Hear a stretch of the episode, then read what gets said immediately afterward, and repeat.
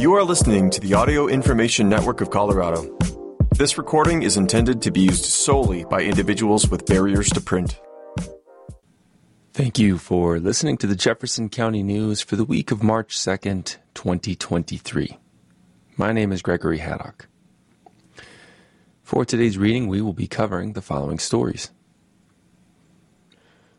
Lakewood opens first extreme weather sheltering by Andrew Fraley for the Jeffco transcript. World Thinking Day teaches Girl Scouts about other countries by Deb Hurley Brobst for the Jeffco transcript.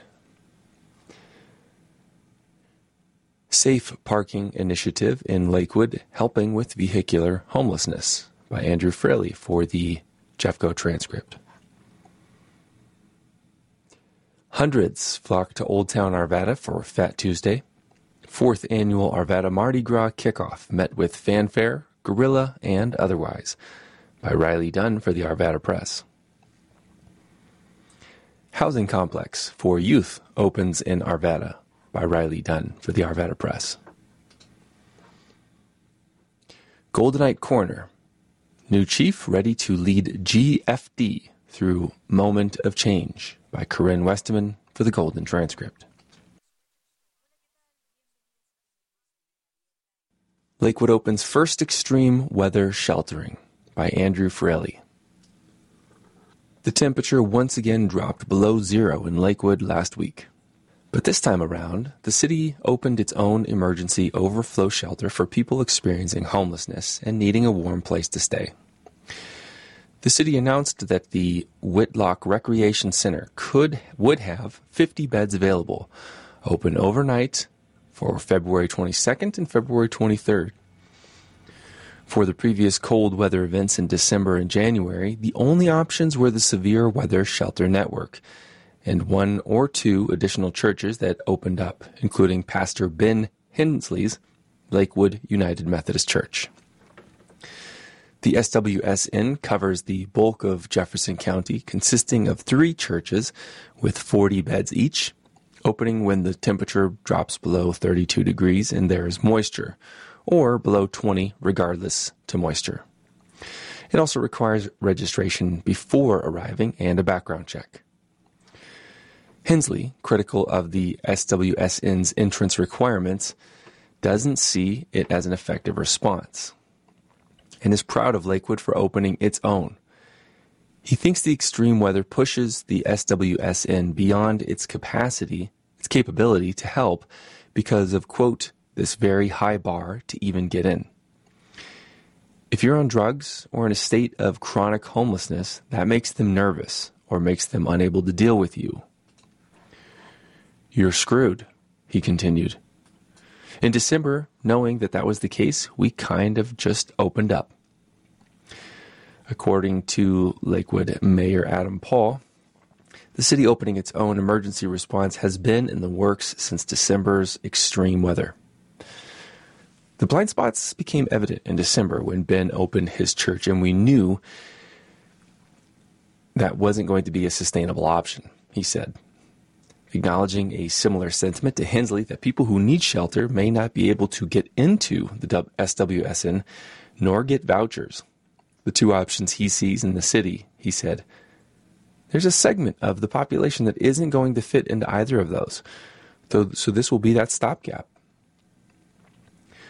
Paul expects that this emergency sheltering will continue in the city, but being a new program for the city, the details, such as what temperatures it will be it will open for moving forward are still being worked out. For the SWSN, Executive Director of Development Lynn Ann Huizing has told the Jeffco transcript in the past that the background checks are meant to protect volunteers and guests from people with, quote, violent offenses against other persons in the last year. We do not want to enable, we want to empower, Huizing has said about their temperature cutoffs, believing opening at any warmer temperatures would not, quote, encourage people to pursue answers. That would lead them off the street. And if they get too comfortable, they just don't have any reason to try and pursue anything else. I'm very End quote. Quote, I'm very excited and proud of Lakewood for the fact that their city staff funding is doing this, Hensley said, criticizing county and municipality bureaucracy that he believes has hindered steps in Lakewood opening shelters in the past. At the end of the day, all of this structure and bureaucracy completely gets in the way of saving people's lives. Safe Parking Initiative in Lakewood helping with vehicular homelessness by Andrew Fraley.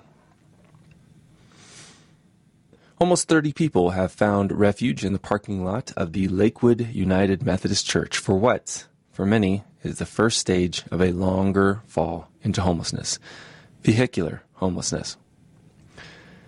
The church is currently the only participant in the city's pilot program, bringing the statewide Colorado Safe Parking Initiative, meant to give people having to sleep in their car a safe place to park for the night into Lakewood.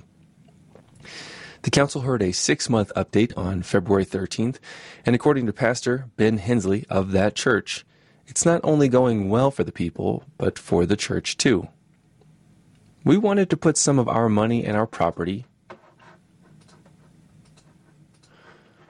where our mouth was. At a church, in terms of what we profess our faith, we need to be part of the solution, Hensley told the Jeffco transcript.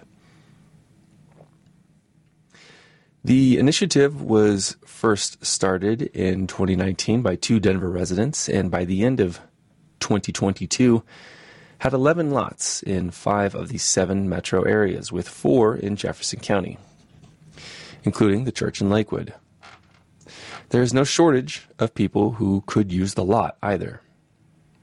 According to a 2019 month long homelessness count across Jefferson County, almost 500 people were homeless in Lakewood alone, with about 1,000 people total and 200 living in their cars in the county as a whole. The ultimate goal is to help people get out of living in their car and into a more supportive system, Mayor of Lakewood Adam Paul said. It's also to add another immediate tool to address homelessness, he said, which has certainly risen since 2019.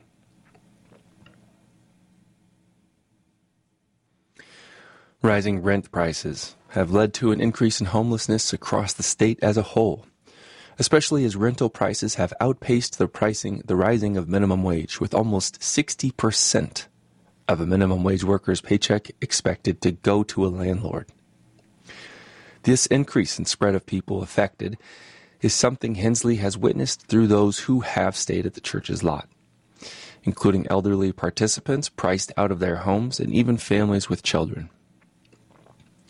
If you're new to homelessness, perhaps you just got evicted or you just lost housing in some way, you still have a car and still need to have a job, Hensley said. If you don't even have a stable place to sleep, then it's a ticking time bomb until you lose your job because you can't do your job with no sleep. The program started in Lakewood in July through the council approving an ordinance for a two year pilot version of the initiative. Hensley said the program has gone well, and he knows it's effective, as 13 people have moved on to more secure forms of housing. It is worth mentioning that our safe parking residents have actively prevented some crime on our property and have been great neighbors, he added. One example he gave is a participant stopping someone from throwing a rock through the church's window. But other burglars and vandals, burglaries and vandals have been stopped from participants being in the lot.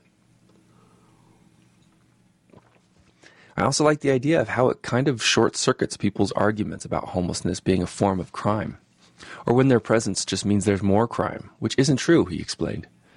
In our case, it actually creates less crime. The issue now, brought up by the council as well as Paul and Hensley, is expanding the program. I think this is a great program. One is a sad number. I think we can do much better here, and I think we've seen there's a lot of benefits to this. Councilmember Jeslin Shahrezaei commented in the February 13th meeting. Hensley has tried to speak to other churches, he explained, but he understands there's, quote, a lot of reasonable fear and insecurity around any church making a decision to do something like this. Send me to anyone that may be interested because I really believe in the effectiveness of this program, he continued. World Thinking Day teaches Girl Scouts about other countries by Deb Hurley Brobst. Girl Scouts from around the metro area were thinking about the world on February 25th. From daisies to ambassadors, about 250 scouts from 26 troops operated tables representing 30 countries at World Thinking Day. It's an annual event to teach them about different countries' cultures and scouts in all parts of the world. Each table in the gymnasium at Red Rocks Elementary School in Morrison had a poster with information about the country, with some girls dressed in costume, and they handed out food or trinkets representing their countries. Scouts moved from table to table to expand their worldly horizons, and each had a mock passport that was stamped at each table. Troop leaders say the World Thinking Day gives the scouts memories that will last a lifetime while teaching leadership and collaboration as the girls prepare for their presentations. It's important for scouts to learn about other countries, said Jenny Kyle, a parent of a Red Rocks Elementary School student. They get a better understanding of the many different people and cultures around the world. Lori Lugers, a leader for Troop 8090 at Skyview Academy in Highlands Ranch, agreed and added it taught them to research their country and to vote on the country they wanted to represent. They learned team building when they practiced dances, and it brought them together when they planned and put together their display. Michelle Custis, leader of Troop 1104 at Parmalee Elementary School in Indian Hills, said World Thinking Day was more important this year after its absence thanks to the pandemic. Among the countries represented at World Thinking Day were Brazil. Juniors in Troop 1104 taught fellow scouts about the Amazon rainforest and interesting animals. Scout Amelia Vega explained that she really likes Brazilian music. Malta the scouts in Troop 68220 in Lakewood knew where the country was located and they served a Maltese bean dip to other scouts. Malta, they said, has the Malta Girl Guides, which is similar to Girl Scouts. New Zealand. The Brownies in Troop 67377 from Red Rocks Elementary School in Morrison wore skirts and headbands and talked about sheep, which are raised in the country. New Zealand was the first country to give women the right to vote. Japan. Troop 65499 juniors from Bear Creek Elementary School knew about the Shiba Inu dog breed, Pokemon, and more, and they sported beautiful fans. Poland. Juniors in Skyview Academy's Troop 8090 provided samples of sausages and cheese plus kolaczkis, which they made from a recipe from a scout's grandmother. They explained that modern makeup, cotton swabs, walkie talkies, and more came from Poland. France. Scouts in Troop 68094 at Stone Mountain Elementary School in Highlands Ranch learned French words and served croissants to fellow scouts. At a prior meeting, they tried crepes. It's important to learn about different cultures, Brownie Fiona Whitney said while wearing her French beret fellow brownie Macy Milke added, and we're having fun. Hundreds flocked to Old Town Arvada for Fat Tuesday. Fourth annual Arvada Mardi Gras kickoff met with fanfare, gorilla, and otherwise by Riley Dunn.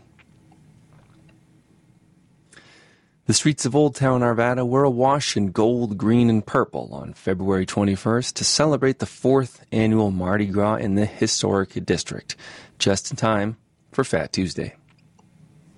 About 300 merrymakers joined in on the celebratory kickoff march, sponsored by CenturyLink, which featured brass band performances from Guerrilla Fanfare, who've become regulars at the event as folks marched, marched from Carly's Boutique on Grandview to Denver Beer Company on Old Wadsworth. With all 12 band members in attendance, a self proclaimed rarity, Guerrilla Fanfare broke into spirited renditions of Dua Lipa's Levitating. The next episode, by Dr. Dre and other contemporary pop songs. As folks marched and danced, Old Town businesses got in on the festivities as well, offering up Louisiana staples and Mardi Gras specialties throughout the evening. Old Town Business Improvement District Executive Director Joe Hengstler said he's excited about how much the event has grown over the years. This event has continued to grow year after year, and it is always encouraging to see the, the community come out in mass to support Old Town and our businesses, Hengstler said. There was great energy throughout Old Town Tuesday night with so many businesses offering specials and people really getting into the spirit of Mardi Gras. Hengstler added that sometimes it can be challenging event to have in the middle of the week and in the middle of winter, but luckily this time the weather cooperated. I think businesses had a good night, which I know they appreciated, he said. We definitely need to thank Guerrilla Fanfare for providing such stellar entertainment and CenturyLink for pro- supporting this event as well as the BID board of directors who are always trying to find new and creative ways to support the district. While many local businesses offered up traditional Mardi Gras cocktails like hurricanes and sazeracs. Schoolhouse's hurricane was talk of the town. Some took it a step further.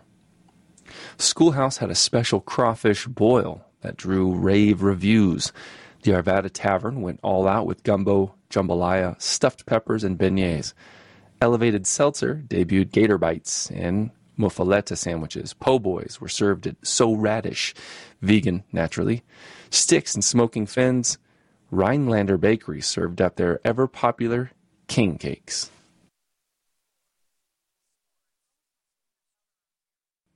Housing complex for youth opens in Arvada by Riley Dunn.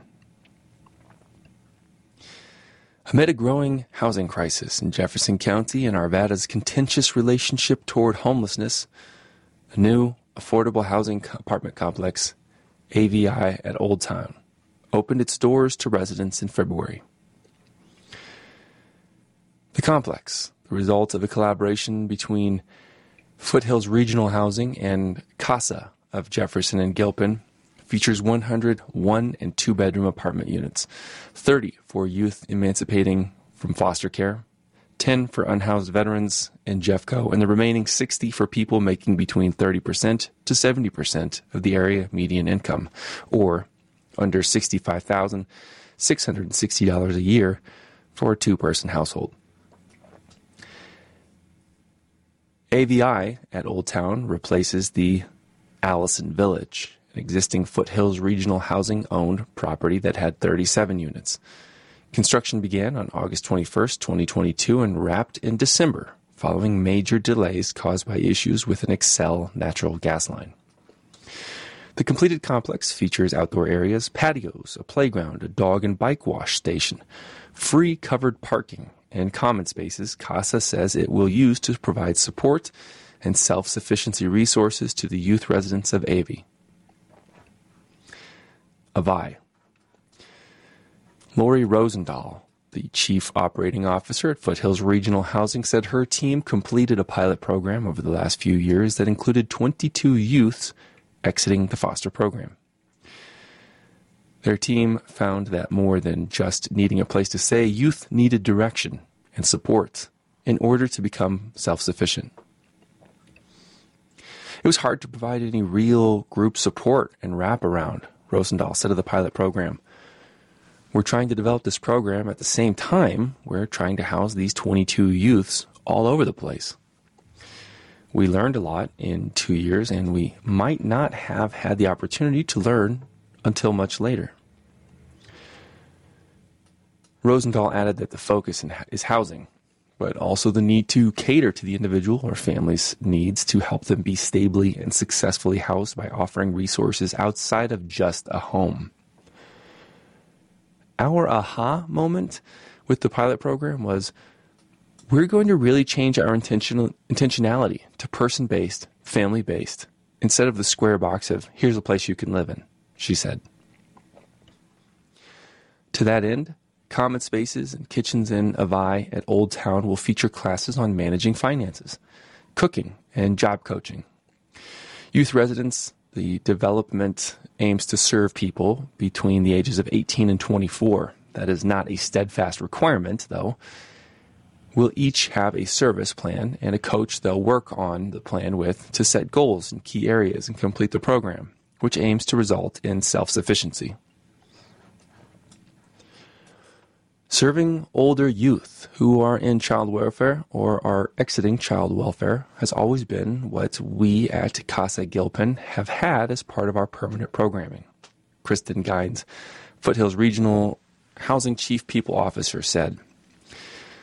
This collaboration and moving into the area of trying to get youth into stable housing so they can start attending to those other things they need to do to be self sufficient adults. Through our pilot program, we found at out that it's really a process. The project was funded through a number of resources, including state tax credits, private activity bonds from Jefferson County, funding from the cities of Golden, Arvada, and Wheat Ridge, Division of Housing Grants, HUD funds, and some of FRH's own capital and a loan from First Bank. Gines said her team conducted community outreach and found an overwhelmingly positive response from people who live in the surrounding communities. The feedback was very positive, Gines said. I think the population and generation that's coming in the in that resides in Old Town Arvada understands the need for affordable housing. They're seeing it themselves, knowing that we're serving potentially their brother, their sister, their aunts, them even, with an affordable place to live, which they can put their feet on the ground, be stable and focus on other things besides paying rent, maybe their food, Rosendahl continued. It was well embraced by the community members. Rosendahl said Avai at Old Town will be a great asset to the surrounding community. It is proven that a healthy community that healthy communities are those that people can live and work in. Gines said. We also know that many young adults who have transitioned out of foster care lack the safety net of parents to fall back on if they are unable to make it on their own. We are happy to be their safety net by providing housing with robust services on site. Our veterans deserve the best housing options, and we know providing housing with services gives them a greater chance at successfully staying housed, Gines continued. Youth and veteran units are available by referral from CASA or the VA only, according to FRH's Grants and Communications Director, Ashley Knoll. People who are eligible to apply for the other 60 units can do so at the complex's website. Again, that's AVI at Old Town.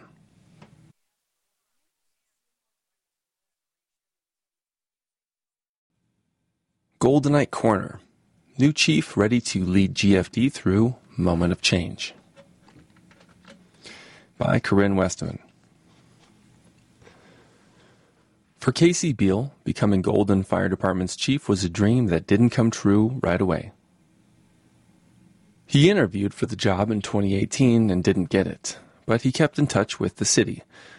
When the opportunity to become its deputy chief of operations opened in fall of 2021, he took the job and moved to Golden. He was named interim chief last fall, and in February, the city announced him as Golden's next fire chief. He now leads GFD's dozen paid staff members and about 55 volunteer firefighters. Beal's excited and ready to lead the department through what he called a huge moment of change as GFD reevaluates its structuring, staffing needs, finances, and policies and procedures. This department has a long and proud history, and I want to add it, add to it in a positive way, Beal said February 23rd. I'm really happy and excited to be here. Beal has been a firefighter for more than 30 years. He has a bachelor's degree in emergency services administration, is a paramedic, and holds certifications for chief fire officer and executive fire administrator.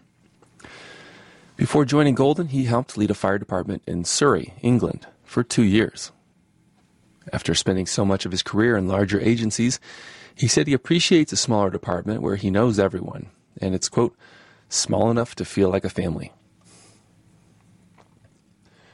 Being at GFD has also given him a chance to have, quote, one foot in operations and one foot in administration, which he said he's always liked.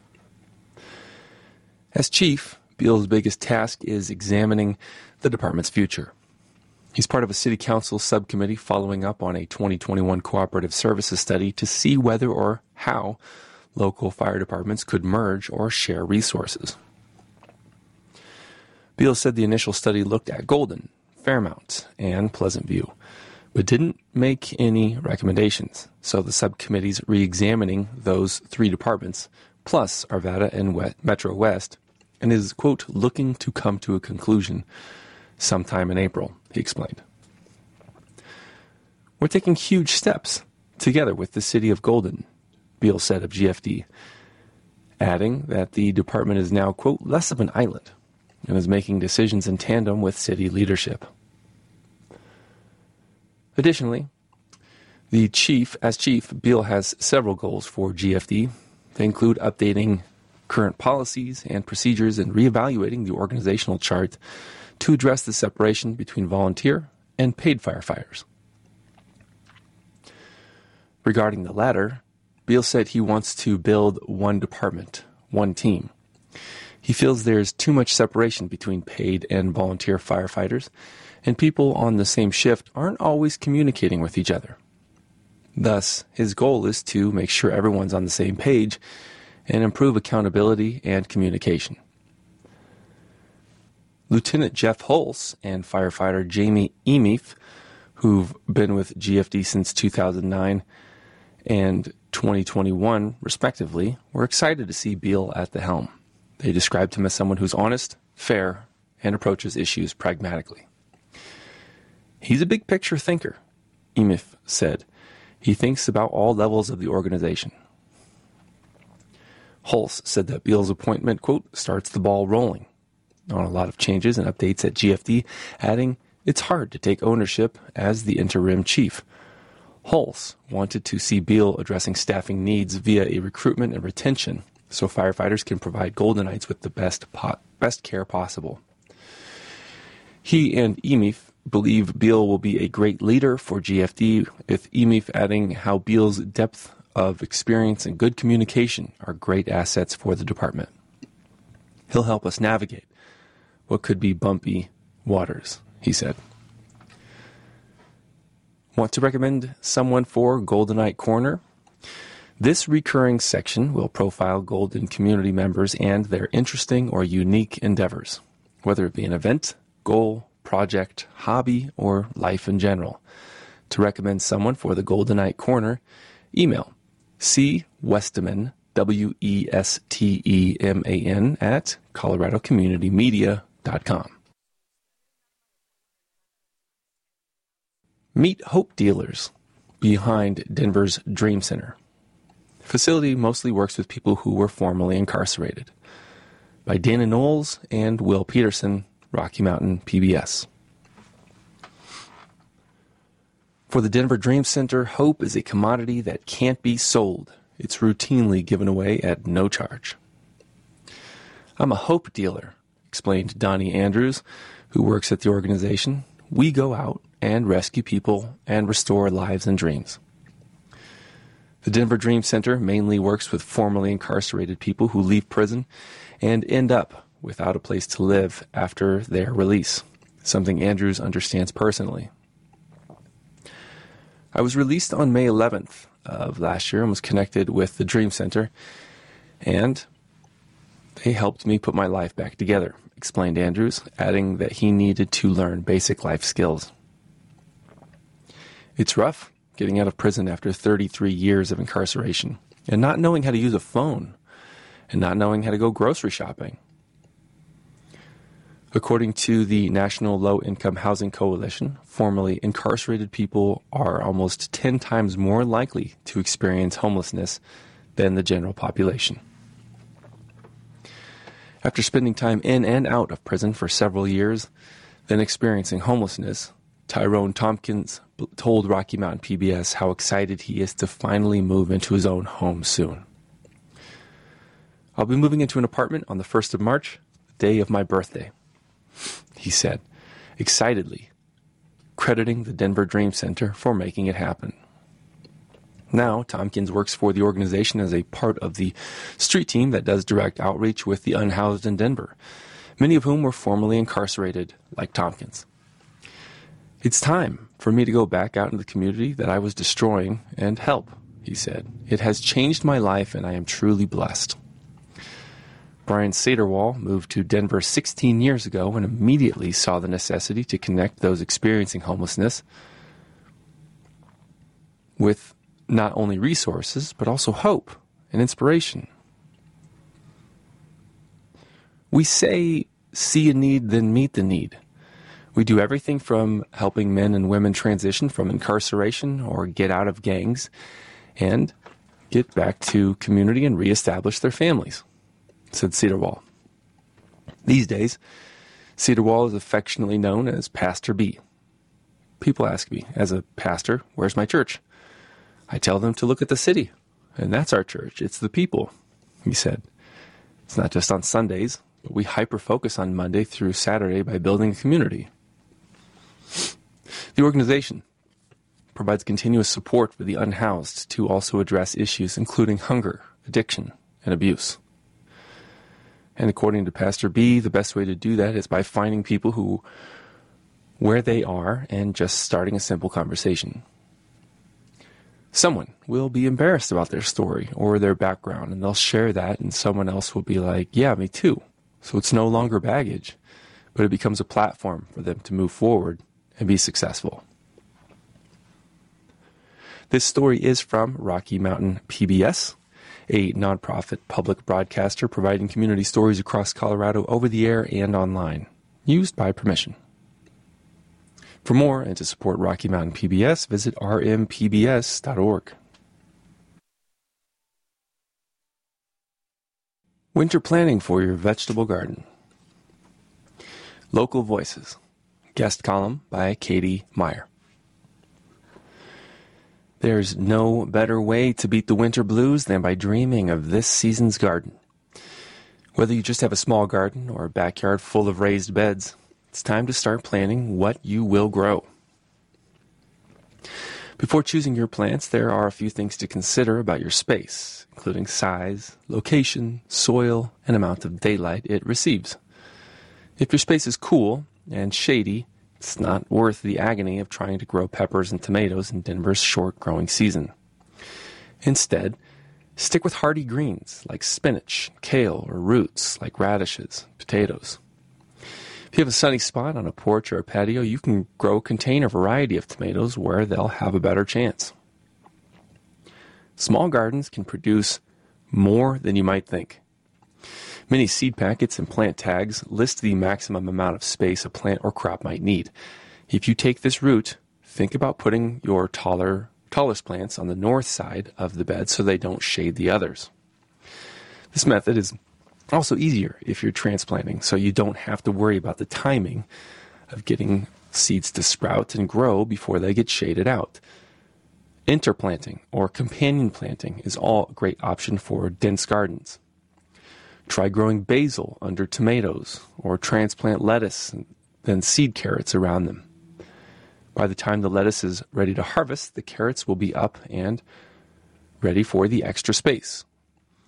Herbs and edible flowers and variety and attract beneficial pollinators to your garden. If you're planting densely, particularly with heavy feeders like broccoli, corn, or melons, you'll want to make sure they have enough nutrients. Cover crops are a great way to keep your soil covered between crops, and the leftover debris will boost your organic matter and feed the microorganisms that are so important to soil health. Including legumes like peas or beans in your cover crop will naturally add nitrogen to your soil. Adding compost is another way to give your soil a natural boost. Try using a natural mulch between rows or beds to retain moisture and exclude weeds. If you have heavy clay or thin, rocky soils, you don't want to try growing foot long carrots. Try building raised beds or opting for a shorter variety. Where sandy soils drain water and lose nutrients quickly, clay soils retain water and hold nutrients much longer. Consider this when adding amendments and planting, planning your garden watering. Smaller seeds like lettuce or carrots will germinate more evenly if they have consistent overhead water, but beans, squash, and tomatoes don't like their leaves being wet because they are more susceptible to disease. Once your seeds are up or plants are in the ground, try setting up soaker hoses or drip irrigation so you're only watering the soil and not the leaves. Nutrient dense product produce comes from plants grown in healthy soils in harmony with nature. Avoid spraying herbicides or pesticides as these will negatively affect the soil and water and therefore you. Instead, encourage birds and predatory insects to control any pest problems and pull weeds by hand. Additionally, heirloom varieties tend to have more flavor ensure genetic diversity and have been bred to grow in specific climates. Search for local seed companies to find the best option for your area. Not only does this support a local farmer, but you'll be able to also save your own seed. Katie Meyer is a grower at the Denver Botanic Gardens Chatfield Farms. Colorado Dragon Boat Film Festival celebrates AAPI stories. Coming attractions by Clark Reader. Proving the power of storytelling has been part of the Colorado Dragon Boat Film Festival since its inception. And this year it is taking the time to celebrate all the voices that share their stories. Our theme this year is celebrating our stories which follows last year's theme of celebrating resilience, explained Sarah Moore, Colorado Dragon Boat Executive Director. The stories we're sharing may not usually be heard or seen, which means projecting them on the big screen provides awesome potential for connection.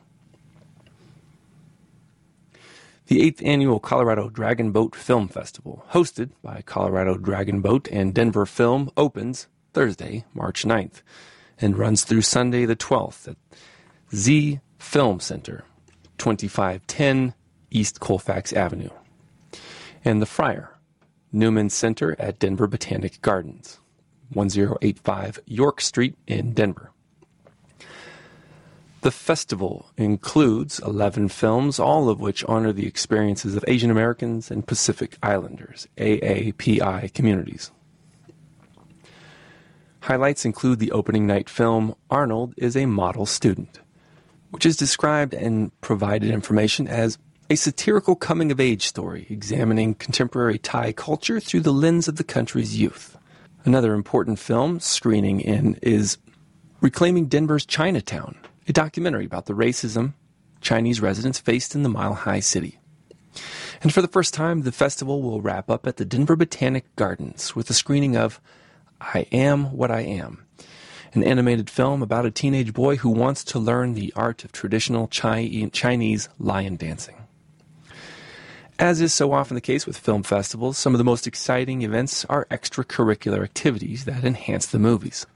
Of note are two community con- conversations the festival is hosting. At 11 a.m. on Saturday, March 11th, celebrating the stories of our LGBTQ plus Asian American Pacific Islander community will be held and at 11 a.m. on Sunday, March 12th, audiences can participate in celebrating the stories of our multiracial AAPI community. These topics come from listening to the community, which provides us with so many options, Moore said. Over the last three years, we've seen huge increases in hate, racism, and intolerance, and we're trying to fight this in many ways. Community conversations are great ways to help because they give people the opportunity to hear stories and make these issues less known, less unknown. In addition to live Q&As with filmmakers following some screenings, there will also be an Asian marketplace and culinary experience available to those who attend with an appetite. No matter how audiences want to engage with the festival, more hopes they'll come with questions and willingness to learn. The beauty of the event is bringing people together every year to show that the stories we all share have so many similarities, she said. People can come together and feel a real sense of warmth and acceptance. And that's really my goal for the festival. For information, individual tickets, and passes, visit cdfilm.org. Find space for Dr. Neil deGrasse Tyson at the Paramount. Even those who don't really find space all that interesting, I'm told that's a thing, can find something fascinating about exploration or of the unknown when Dr. Neil deGrasse Tyson speaks about it. Tyson will be stopping by the Paramount Theater, 1621 Glenarm Place in Denver at 7:30 p.m. on Wednesday, March 8th.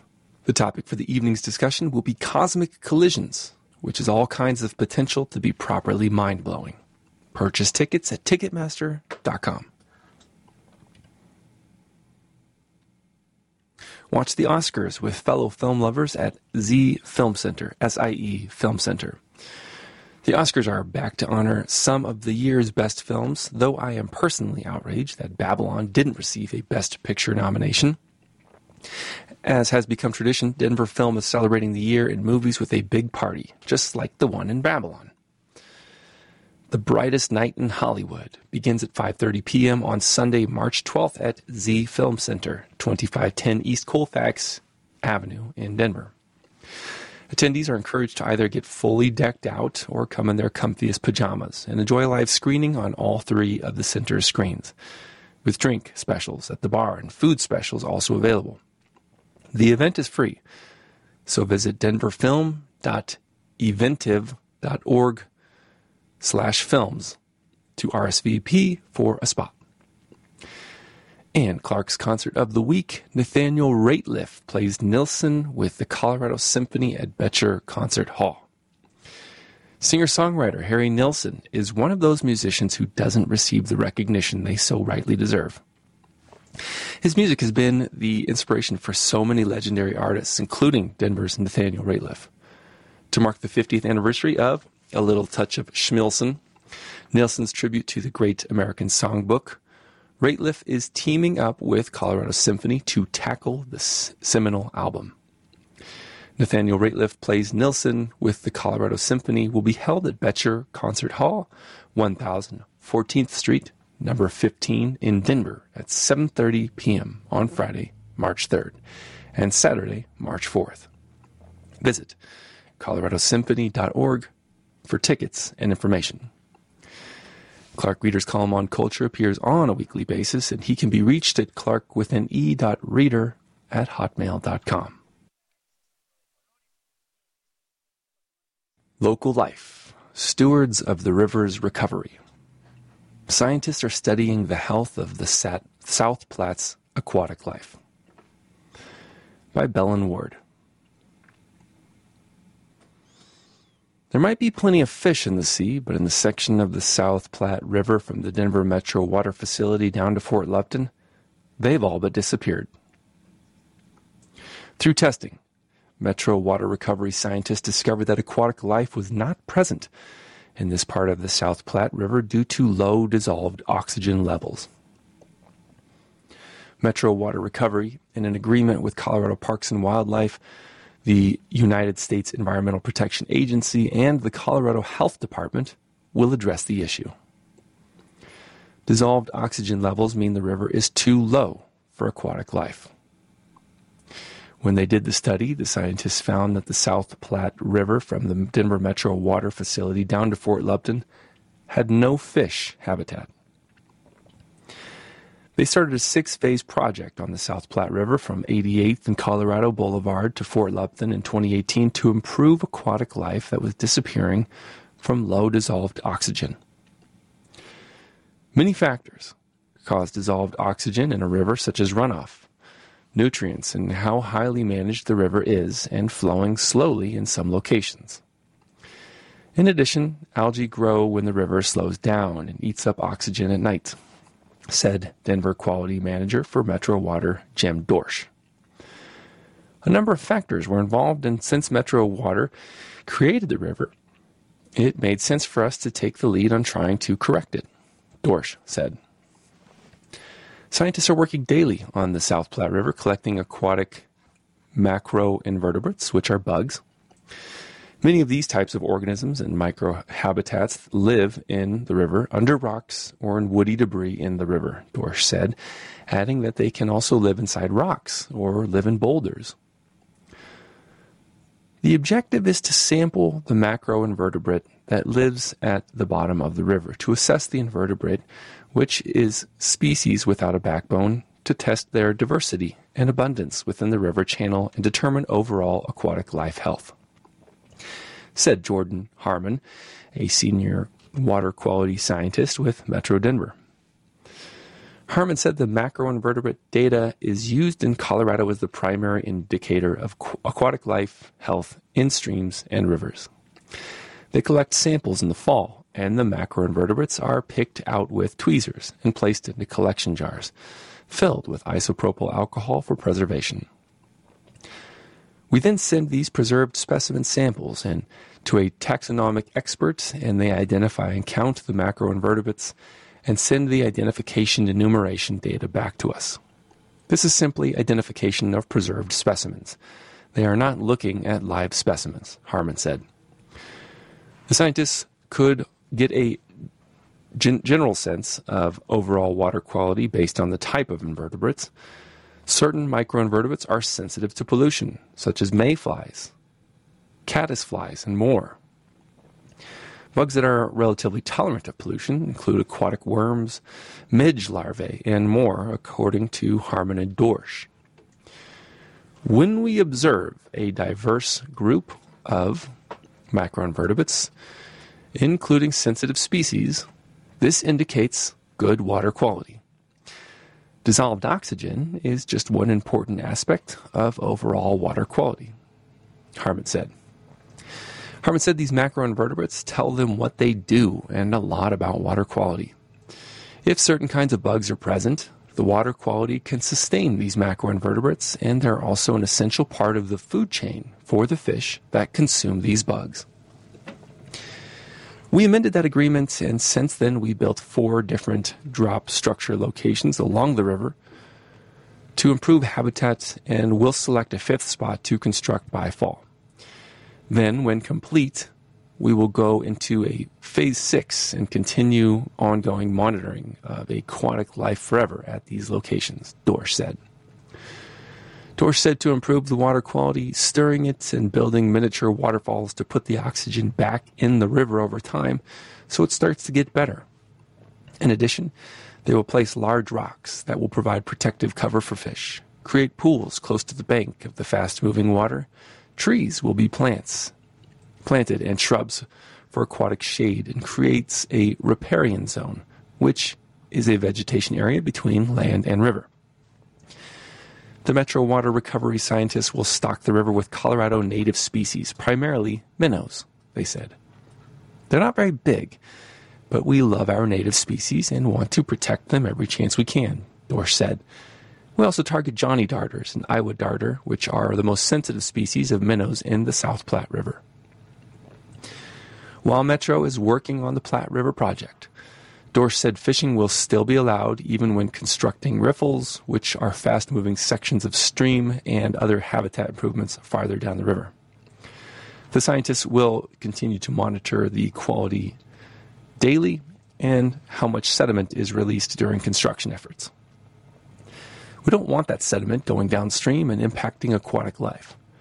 My staff and I are out here every day checking what's going on and probably and what's gone wrong. If there are problems, we will correct it, Dorsch said. The Metro Water Recovery scientists didn't work didn't go unnoticed in saving the aquatic life on the river. They received the National Environmental Achievement Award from the National Associations of Clean Water Agencies, NACWA, for the South Platte River Aquatic Life Habitat Improvements projects, according to a news release. This fall, the honorees will be recognized at the NACWA's Winter Conference in Sonoma, California. We love getting awards, but like most biologists, we come in to do our job, Dorsch said. It's nice to get the award, Harmon added, People aren't aware of the work we do. So it's kind of nice to get some recognition and people realize we're out here on the river. Thank you for listening to the Jefferson County News. My name is Gregory Haddock. Your regularly scheduled program is not available at this time. Please enjoy this special broadcast on AINC. Thank you for joining us for Denver Metro News. My name is Dave Dell. Today I'll be reading articles from Denverite and Westword. From Denverite, I'll be reading Denver comic Darius Dinkins speaks candidly about his experience in the city's comedy scene by Isaac Vargas, and why Homelessness Solutions Aren't Working and What the Unhoused Need, according to 828 people experiencing homelessness, by Kyle Harris. From Westword, I'll be reading Are Wolves an Experimental Population? The Answer Could Affect Reintroduction, by Katie Cheshire. And His e bike was stolen twice, but Dave Wolf is still on a roll, by Conor McCormick-Cavanagh. I'll finish up the hour with other articles from Westword. These first two articles are from Denverite. Denver comic Darius Dinkins speaks candidly about his experience in the city's comedy scene by Isaac Vargas. Darius Dinkins, 23, had a moment's notice to commit to opening for the famous American comedian Hannibal Buress at Denver's High Dive, 7 South Broadway, earlier this year. He and his girlfriend had turned in for the day when he received a text at 6:37 p.m. from Al Jackson, the co-host of the nationally broadcast talk show Daily Blast Live. Yo, yo, this is Al Main. Are you in town tonight? Jackson's message read. Dinkins was suddenly given a 10-minute slot at 9:15 p.m. that same day. I remember just pacing in my living room waiting to hear back until I got the confirmation, he said. Dinkin is a member of Denver's Slam Nuba and hosts Jokes and Jerks, a comedy show every first and third Thursday at Penthouse Caribbean, 1600 Champa Street. And he has seen some bright lights in the past year which have propelled his career. They include a set in 2022 at the world famous New York Comedy Cellar, where comedic legends like Dave Chappelle, Jon Stewart, and Robin Williams have passed through, just to name a few. As soon as I walked inside, the first dude I saw was Godfrey, other people were talking about Hulu and Netflix specials, he said. In the cellar, the lights were pretty bright. It's like I swam across a lake that day. So, now, what is a pool? I might have folded for the Hannibal show if I hadn't swam across a lake. Dinkins is a self described weirdo. Dinkins has floated around for most of his life. Comedy was his tool for observing the rapidly changing world around him. I was 13 or 14 on the bus listening to stand up on Pandora, laughing out loud listening to Godfrey, he said. He grew up in a military family and spent years living in Greece, Missouri, and Kentucky before eventually landing in Colorado where his mother had family. He graduated from Grandview High School and briefly studied at Metro State University before dropping out to chase his comedic dreams. His father wasn't too fond of that. For a while, I had this joke that I'd tell other comedians. As a comedian, you only have two options for a relationship with your father. Either it's really terrible, or he's dead, Dinkins said. But he finally came to a show two years ago, and I got my third option. Dad is now on board. Dinkins spoke candidly about what it's like to be a black comic in front of white audiences. You have to be careful. Careful about what you're saying how you're saying it and what it is conveying. Are they laughing at what you're saying or are they laughing at you? Are they laughing at your ideas or they are laughing at the black dude in the room? Dinkins said. Whether you signed up for it or not, you're a representative and you don't want to make jokes at the expense of black people. But it also depends on how deep a comic is going to think about that. Dinkins is committed to growing the comedy scene for everyone in the city. At the Black History Month comedy showcase presented by Slam Nuba and hosted at Redline Contemporary Art Center, Dinkins brought in comedians with all sorts of accolades. It included Mason King, who had headlined at the famous Apollo Comedy Club in New York, Mecca Mo from HBO's Game Theory and the New York Comedy Festival's 2022 list of comics to watch, Park Hill comic Tyree Dillard, who performed with J.B. Smoove and is a frequent performer at Denver Improv, and Chanel Hughes, who is a semifinalist in the annual Comedy Works New Faces competition and has performed at festivals across the country. In the Denver comedy scene is a group of people giving the same $40 back and forth, Dinkins said, in reference to a community of comedians that book one another and produce shows around the city. The scene is good. We're not LA, New York, or Chicago, but we're not a nothing city. The issue is not a matter of talent. Talent is here. It's a matter of exposure. The people who come to my shows often tell me I was their first comedy show, especially people in my age bracket. Dinkins is working with the Slam Nuba team to organize the Women's History Month showcase later this month. Potential is actually one of my least favorite words because it means something is not as good as it could be. But even I say it Denver has potential. When I entered the comedy scene, it was tough for me, but I hope to leave it better than how I got there, Dinkins said. After the Hannibal Buress show, Dinkins asked Jackson why he chose to reach out to him for the opener slot. Hannibal told me he needed a young comic who had a future in comedy, Jackson told Dinkins. Dinkins says he'll never forget that. Why homelessness solutions aren't working and what the unhoused need, according to 828 people experiencing homelessness, by Kyle Harris. Many Denver candidates in the 2023 race discuss what resources people experiencing homelessness should accept. But there isn't much evidence political hopefuls are speaking with unhoused people about what they say they need. The housing advocacy group the House Keys Action Network Denver, or HAND, and the Western Regional Advocacy Project, RAP, just released Pipe Dreams and Picket Fences, a report of results from a massive 2022 housing survey that asked 828 people experiencing homelessness what sort of housing solutions advocates should fight for. The report also analyzed the state of public housing over the past decade and the failures of current homelessness prevention policies. If we are working to end homelessness, as is so often stated, this work must be directed by houseless people themselves, the report states. Lived experience offers an intimate understanding and ability to identify current and foreseeable obstacles that perpetuate this ever present issue.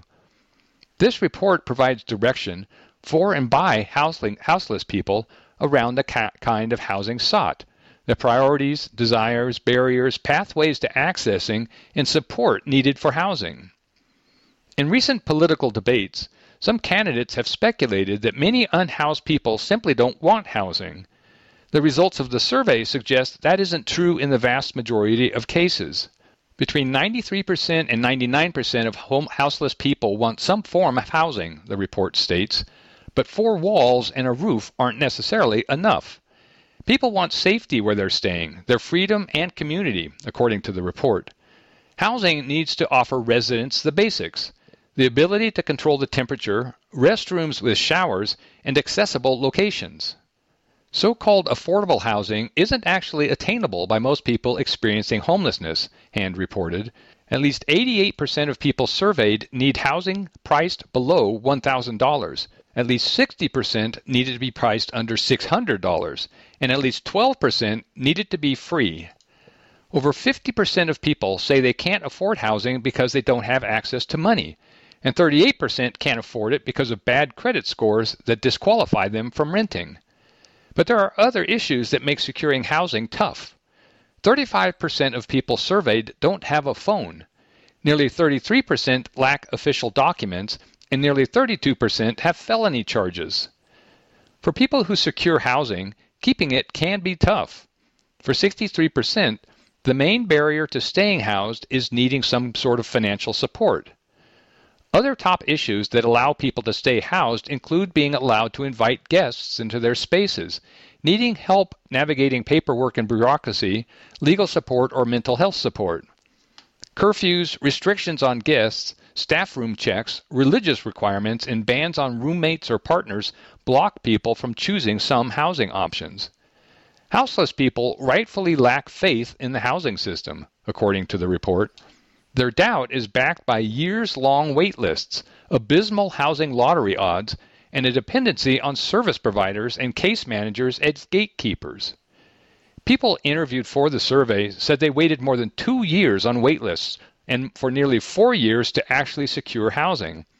Of the people interviewed, 36% lived in shelter. While housing vouchers are one of the common tools used to get people housed, only 44% of the people surveyed had accessed housing or knew someone who had through a voucher, and just 28% of people preferred vouchers to pre built affordable housing units. Landlord discrimination, the need for housing navigation services, and the struggle to find housing proved to be barriers for people using vouchers.